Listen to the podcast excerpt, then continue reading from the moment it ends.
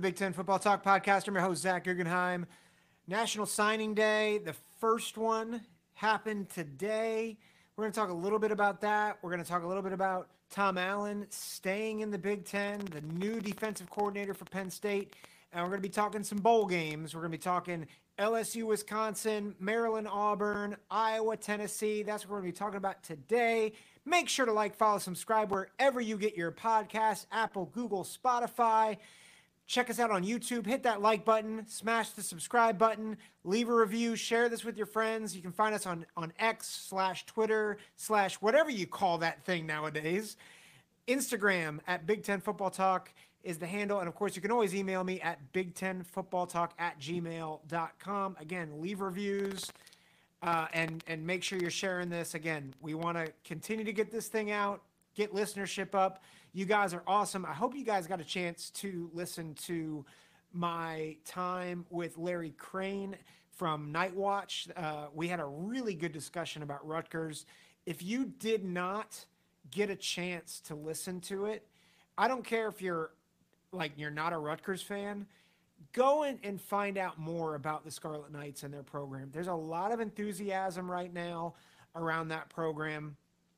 Also, if, if you listen to other podcasts and you would love to get me connected and, and have different folks on this show, get me to connected. Larry and I got connected through a mutual listener uh, named Sean, who has been listening to our podcast, who left a, a couple of reviews on Spotify and said, hey, you you and Larry should totally hook up and uh, ha- have an episode together. Probably my favorite episode that I've done in the one hundred fifty plus episodes that I've done over the past several years. So uh, loved it, loved, just loved having him on the show, loved having him uh, just, just learning more about this Rutgers program that is ascending. National Signing Day happened. I'm not going to get too much into it because, for one, there's still the second National Signing Day. There's still a lot of transfer portal action going on. So I'm not going to go through like who won, who lost.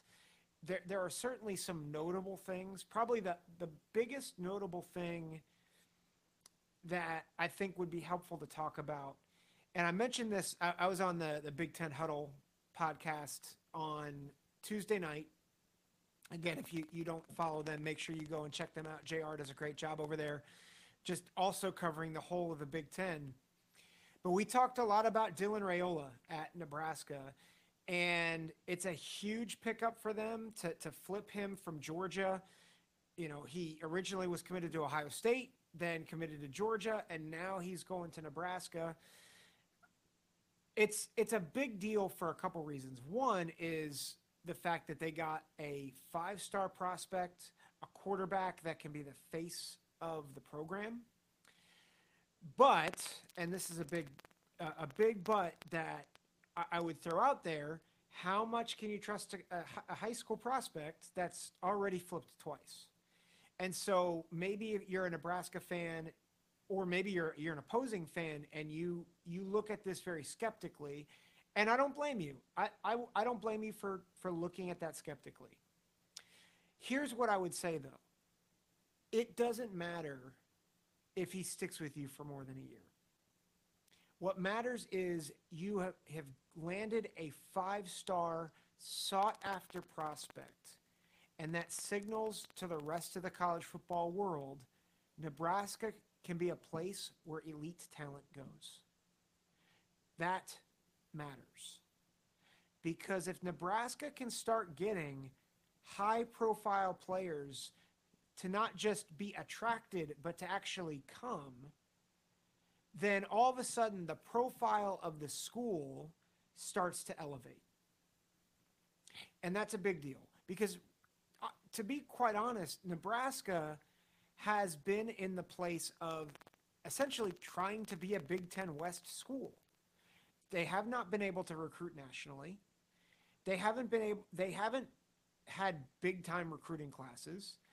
You know, they've had some four-star recruits, sure, but no one that is really noteworthy, and they haven't had really anyone noteworthy since they joined the Big Ten, right? A lot of their recruiting heyday was when they could go down to Oklahoma and Texas because of the natural inroads.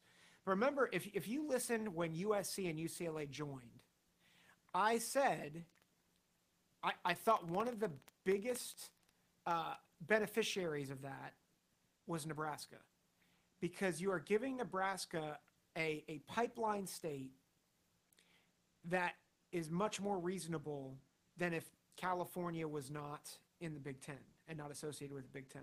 But now all of a sudden you have California, which is a talent-rich state. You have Ohio, you have Pennsylvania, you have New Jersey. You can start to build Nebraska as a national brand again. It has not been a national brand because they've been stuck in a region that, quite frankly, is built on toughness, blue-collar mentality, and you want that to be the, the, the D N A of your program. But if you want to be Nebraska of the nineties, you can't do that and not get some elite guys with it. Dylan Raiola, he's not from California, right? But that signals to guys in California. It signals to guys on the East Coast. It signals to guy, elite guys in the Midwest. Oh, Nebraska's a place we can go. And that's what's big about that commitment. All of a sudden, it catapults and makes you realize Matt Rule is for real. He's committed to making this place better, and he's going to do it his way, which has worked everywhere he has gone in the college level.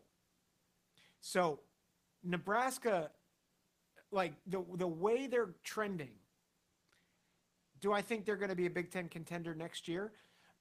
Maybe, probably not, although the schedule sets up really well. Like, I think they could easily be seven and oh by the time they get to Ohio State. But it's, I'm telling you, watch out for the Cornhuskers. This is a huge, huge win for them to get Dylan Raiola. Another another team, future Big Ten team that I thought was that really did a good job today, Oregon. They obviously stole Jeremiah McClellan uh, from Ohio State, which was big for them. Jeremiah McClellan was the number three receiver in Ohio State's class. For Oregon, it's their number one guy, and he can be a number one guy. So I thought Oregon did really well. They finished, if you look at all the Big Ten schools for next year, Oregon finished sixth nationally, second overall in the Big Ten. So great recruiting class again for Dan Lanning and the Oregon Ducks. I thought Penn State, you know, they had a ho-hum uh, type of day. Only one decommit. Remember a year ago, it was, I think, eight decommitments from the class, held on to everybody, uh, pretty much everybody this year. I, I think the big question mark I have is with Ohio State. Right now they're ranked fourth Uh, in the two forty-seven composite. There's reports that Jeremiah Smith committed or uh, signed, but there there are conflicting reports about that. My guess is by the time you listen to this on Thursday morning, there will be some sort of resolution. Um, I think most of the smoke is that he, they're just trying to wait on maybe the check clearing for N I L. What a world we live in! Um, but there was a lot of smoke leading up to the National Signing Day that Miami was making a push, Florida was making a push, Florida State was making a push. I think ultimately Jeremiah Smith stays with Ohio State, which would obviously be huge. He's the best receiver prospect. A lot of people are saying he's the best receiver prospect since Julio Jones. That's a big deal. Like, Julio Jones at the college level was a menace. Um, and obviously we've seen what Ohio State has done with receivers and developing receivers. The the bigger the bigger thing that was good for Ohio State was after a slew of bad news. Uh, Justin Scott flipping to Miami, Justin Lyle uh, flipping to Miami. Edric Houston, five-star defensive lineman, was trending towards Alabama at the at the eleventh hour, and Ryan Day secured the win, which after a, what everybody's been saying about Ohio about, about Ohio State, including me, I've been skeptical. I, I felt like momentum has really slowed. Ed, getting Edric Houston to stay was a big deal, bigger than Jeremiah Smith, in my opinion. So I think that that was a big deal for Ohio State. Obviously, other other big things. Michigan had a very Michigan class, right? Good quarterback prospect in Jaden Davis. Uh, a lot of three and four star blue collar guys, talent, talent, right? But Michigan's not making their hay by recruiting seven five stars. They're developing the the lunch pail guys and going to work. So they had a really good class for them. Um, you know, don't worry about them not being in the top ten. I still think they are, they're, they are going to be a contender in the Big Ten. Obviously, they run the conference right now. I I think three teams that should be worried. Uh, I thought U S C, while they're ranked fifth in the Big Ten, not I think it was only sixteen recruits, and after everybody they're losing, including like a lot of talented guys that are leaving, they're not necessarily replenishing that. Um, I'm going to get to U S C more in a minute. U C L A, I think, had eleven recruits total. And granted, I think some of this might be still with the COVID stuff working itself out. Remember, COVID, you know, COVID allowed players to have a full extra year of eligibility. So I don't know if they'll have, you know, maybe freshmen that are they're hanging around. Maybe they're they're hunting in the portal. Washington, Washington's another school where I think they are losing quite a bit of talent, and they only had sixteen guys. Now again, there's another signing day coming coming after this, but I just am concerned about those three schools. Where you look at Oregon, I mean, Oregon killed it on the recruiting trail. Those three schools, I'm concerned about. Everybody else, I think, you know, had the type of the type of day that I, I expected. Michigan State maybe is the one where I looked, you know, they were, I think, second to last in the Big Ten in terms of recruiting rankings, but they are really, they're, they're portal hunting, and Jonathan Smith is going after a lot of his guys at Oregon State. He's got his quarterback in the future uh, in Aiden Killis. So I, I don't think he's, I, I think he really sees himself recruiting the portal. I don't think that's sustainable in the long run, but I do think that he, you know, his plan moving into East Lansing for this upcoming year, let's hit the portal hard this year, but then as I as he builds the recruiting relationships, he'll he'll rely more on developing talent, homegrown talent, as he gets them through high school recruiting. So those are my thoughts. We'll, we'll do more recruiting stuff, more transfer portal stuff when it all settles. Um, but I wanted to get that out there because I know that it was a big deal yesterday. Uh, it, it's today for me. I'm recording on Wednesday night.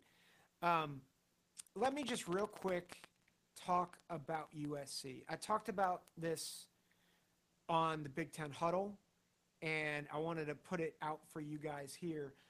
U S C, if you are a U S C fan, or if you're like, oh, U S C is like the cream of the crop in the West Coast, which is how I was touting them when they first joined. If you remember, all the way back, I was like, I don't know why you'd pick Washington and Oregon.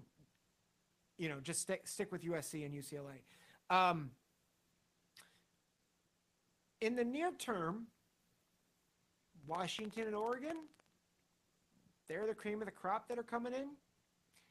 U S C is in a lot of trouble, folks. A lot of trouble, right? Tackett Curtis in the portal. Malachi Nelson in the portal. You know, uh, you got a lot of people opting out of the bowl game.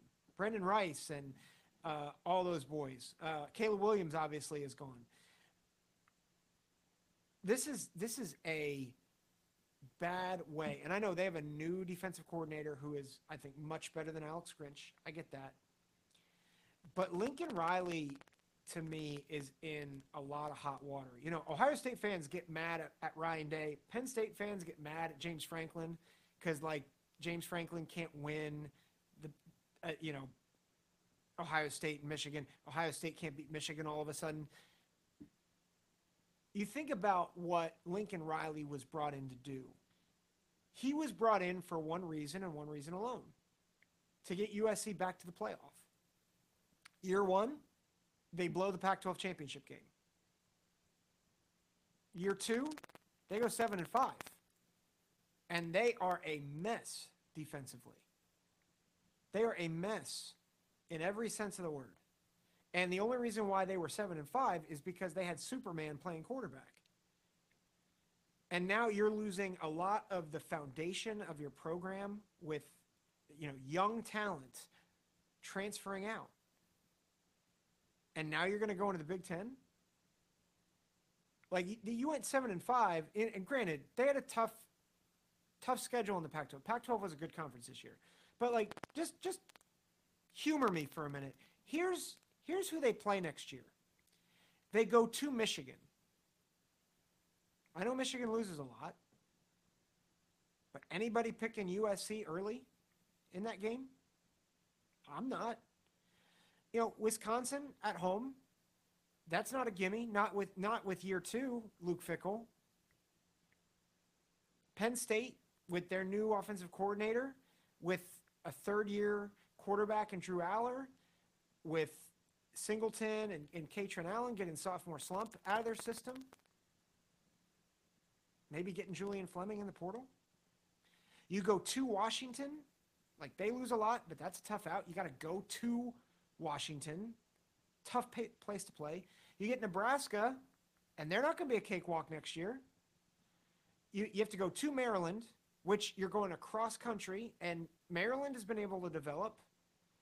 You know, they, they are frustratingly inconsistent, and sometimes that inconsistency is they play up to the level of their competition. They play U C L A, which U C L A just beat them by eighteen.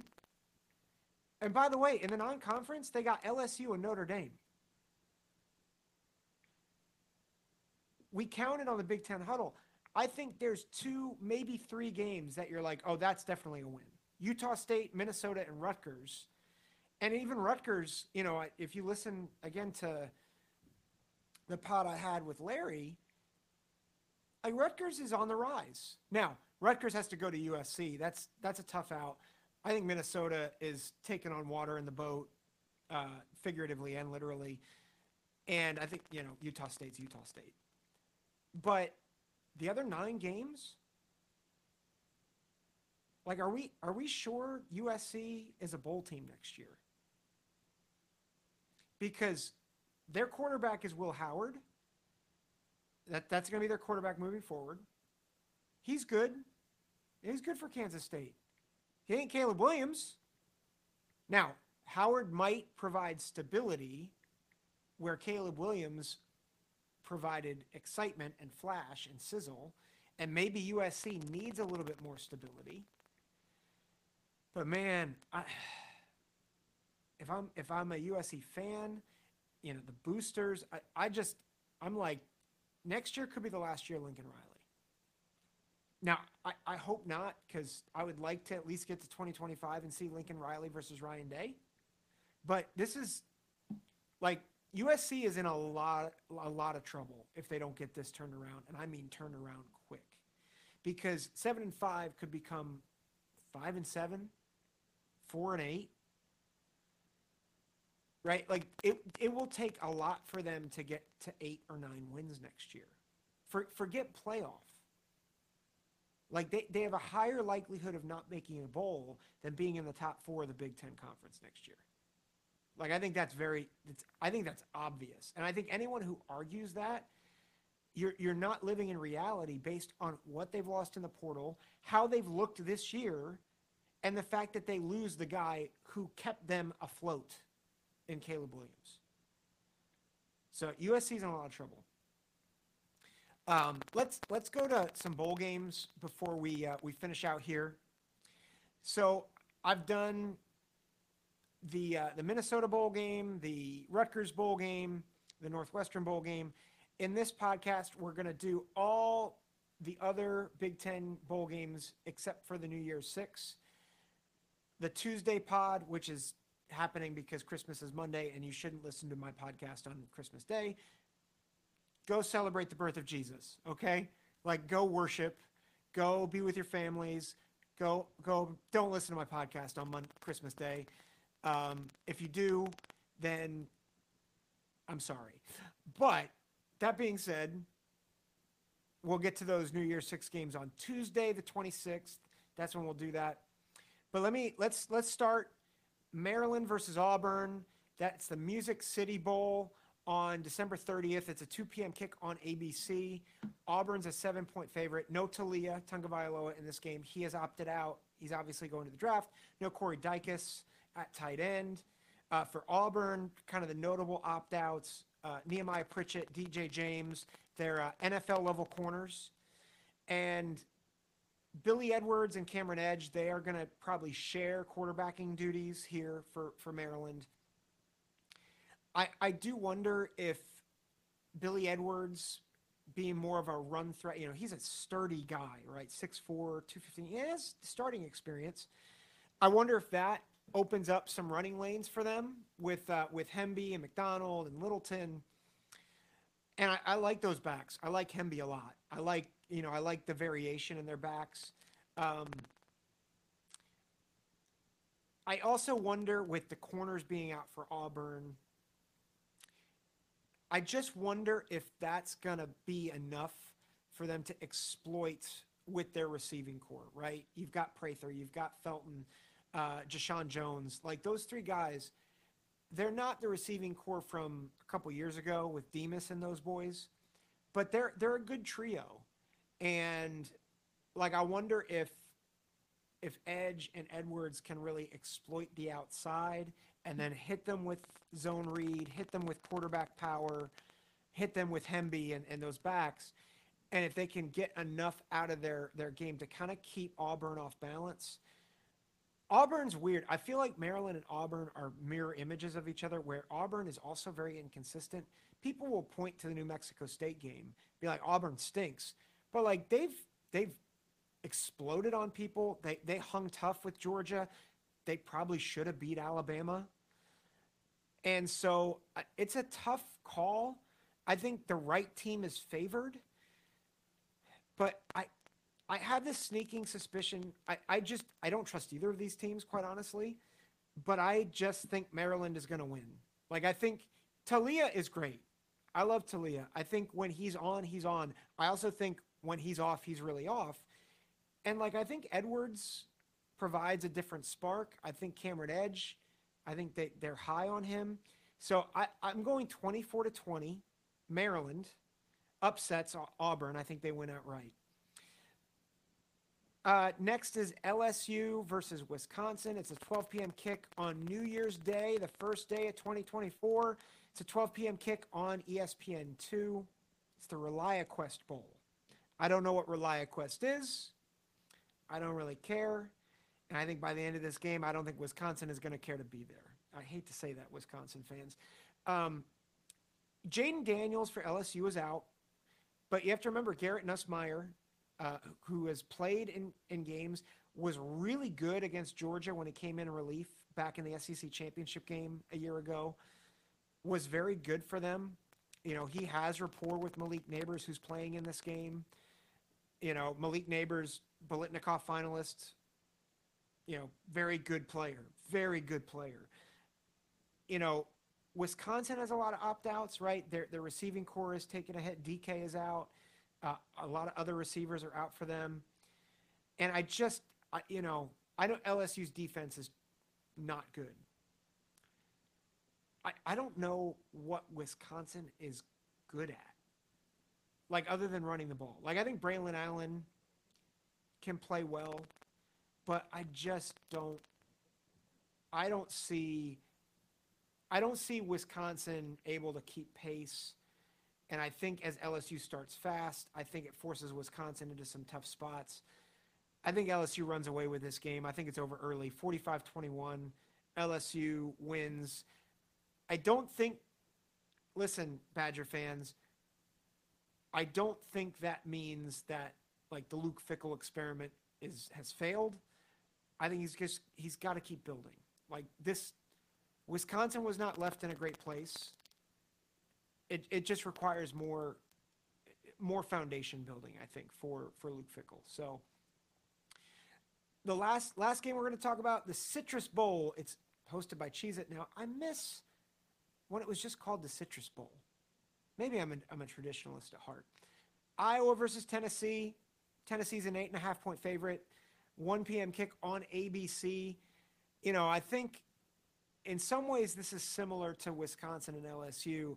It, it's hard though, because Tennessee is not as good and as is explosive as L S U. Joe Milton is inconsistent. The receivers aren't nearly as explosive. Um, the running game is good, not great. And when Tennessee has had to play good defenses, they've struggled, right? ten points against Georgia, seven points against Missouri.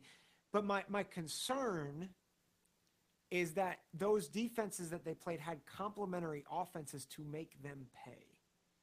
And what's been the drum that we've been banging on this show since the beginning of the season, when we saw how bad Iowa's offense has been, the offense is going to cost you games. Now, the Big Ten West doesn't have many offenses to threaten you. Heck, the Big Ten in general didn't have many offenses to threaten you. Tennessee has an offense that can threaten you. Okay? Tennessee, you know, they have a guy who can out-throw their corners. And by the way, their best corner, Cooper DeJean, not playing in this game. He's hurt. He's been hurt for the, I, I think, for the past several games. He's out for the season.